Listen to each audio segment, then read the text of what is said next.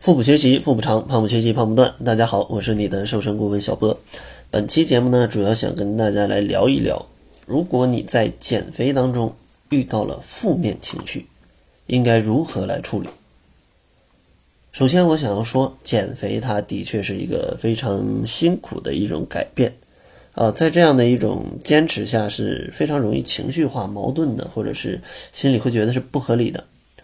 但是呢，大家肯定还是想瘦啊。那怎么来排解这些情绪，让你的减肥之路可以顺顺利利的呢？这个就是接下来的两期节目想要跟大家来聊的问题。本期节目呢，先给大家三个呃小的建议或者是小的方法啊，希望对大家有帮助。下期节目继续给大家来讲另外三个啊。首先呢，就是在减肥当中，大家肯定会碰到非常非常多的失败。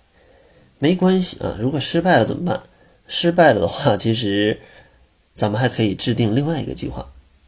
就比如说，你最开始制定的减肥计划，呃，是 A，它失败了，你也并不需要情绪非常的低落，更不要去破罐破摔。你只需要做的是，哎，那 A 计划不太适合我，它可能太难了。我需要做一个简单一点的 B 计划，所以说，如果你有这样想法的话，无论你是刚刚开始减肥，还是已经在这个减肥很久了，已经瘦了不少了，都是一个不错的办法。都要记得，其实遇到困难是很正常的，不遇到困难才奇怪呢，对吧？所以说，一个计划失败了没关系，咱们可以再设置另外一个计划。如果你缺乏这种思想准备的话，你很有可能就会轻易的认为，这个哎呀又一败涂地了，减不了肥了，然后赶紧去 放纵一下吧。我就是这样瘦不下来的人，对吧？你要是这样的话，那你可能永远也无法瘦下来。所以说，你必须做好这种准备，就是这次失败了没关系，我还有另外另外一手，我还给自己留了一手，对吧？因为其实计划总是赶不上变化，咱们要保持信心。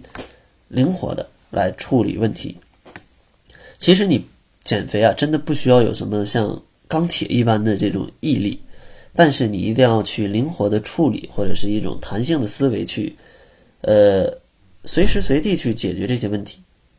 因为这种思维或者这种弹性，它才会让你在碰到问题的时候不会绝望啊，不会破罐子破摔。因为其实减肥最怕就是破罐子破摔，大家需要的是。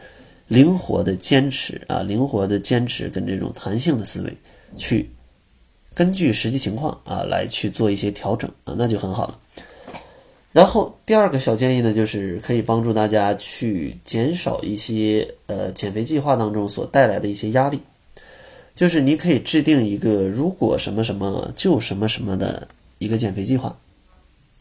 其实这个是根据心理学家的一个发现啊，就是他们发现，就是当人们，呃，实行所谓的这种叫做执行意图的，就是很有目的性的这种一些活动的时候，你，呃，就是你假设，呃，这样吧，给大家举个实际的例子，要不然讲起来有点绕。比如说你早上，你说明天早上起来我一定要去跑步，那这时候其实你的境地只有两种，一种是去跑，一种是没去跑。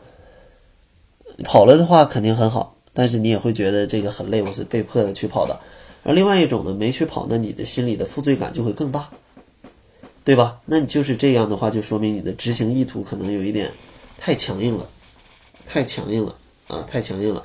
所以说这个时候咱们应该怎么调整呢？就是调整成如果什么什么，我就去干什么什么。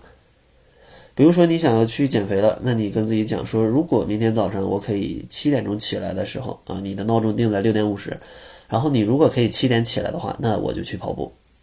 那你如果前一天工作的太晚，你真的起不来，那你就别逼自己去跑嘛。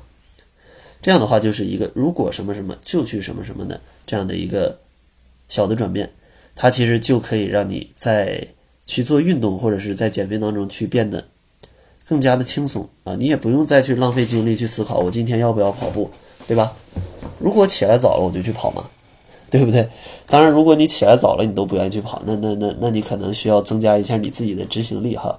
你要思考一下，你到底想不想减肥，想不想通过跑步去减肥？如果不想的话，咱们还有还有别的办法，对吧？但如果你真的想通过这种方式，就拿就拿跑步来讲，你就可以设定一些这种：如果早上起来了，我就去跑步；或者如果今天晚上不加班，我就去跑步。那其实这样就很轻松，你也不用去思考我我今天要不要跑步。哎，如果不加班，那我晚上回去就跑一跑呗，也没啥事儿，对吧？这样的话就会很轻松。或者说你也可以说，如果今天晚上要加班的话，我晚上就吃一顿减肥晚餐，是不是也很好？总比你去吃一些什么夜宵啊之类的要好很多吧？而且不会有什么压力，对吧？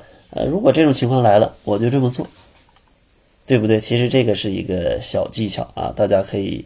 尝试一下啊，可以尝试一下。然后第三个关于一个心态的小的建议呢，就是你在减肥失败或者是做错了的时候，千万不要很自责。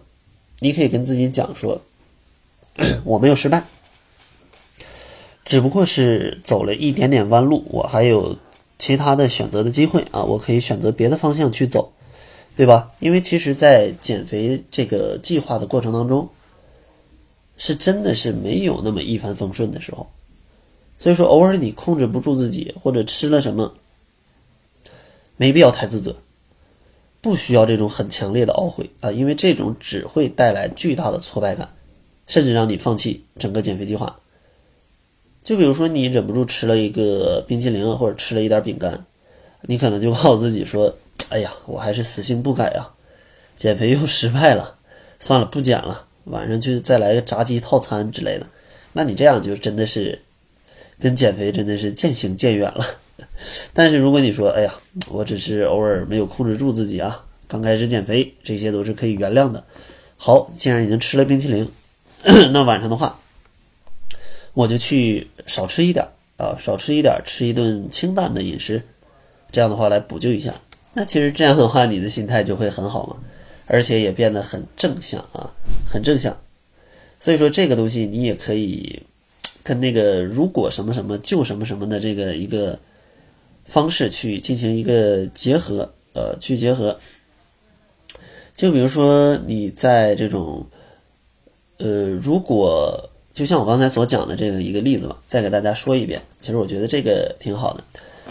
就如果晚上早下班儿，我就去跑步，对吧？但是没下班，你也不用担心啊。没下班的话，那哎，好吧，今天没跑上步，那晚上吃一个清淡一点的蔬菜沙拉，当做一个晚餐吧。这样的话，呃，减少一点热量的摄入啊。呃，因为我也没去跑步嘛。那这样的话，其实你就会不会有很强的一个负罪感，而且你会觉得你还为自己做了贡献。其实这个就是两两者结合的这样的一个实际情况的一个分析。当然可以，可能你还有更多的情况，你也可以采取这样的一个思考的方式来去试一试。因为其实减肥的目的它不是一个考试，你不是说必须得到九十九分或者得一百分，没必要，你得六十分就行了，对不对？及格你减下来就行嘛，干嘛非要非要必须一百分，对吧？所以说，当你有了这样的思维，可能也会觉得不会有那么压呃那么大的压力。因为减肥它只是一个开始啊，追求健康而且平衡的这样的一个生活状态，可能才是咱们真正想要的。那好了，这就是本期节目为大家推荐的三个小建议吧，希望对你有帮助。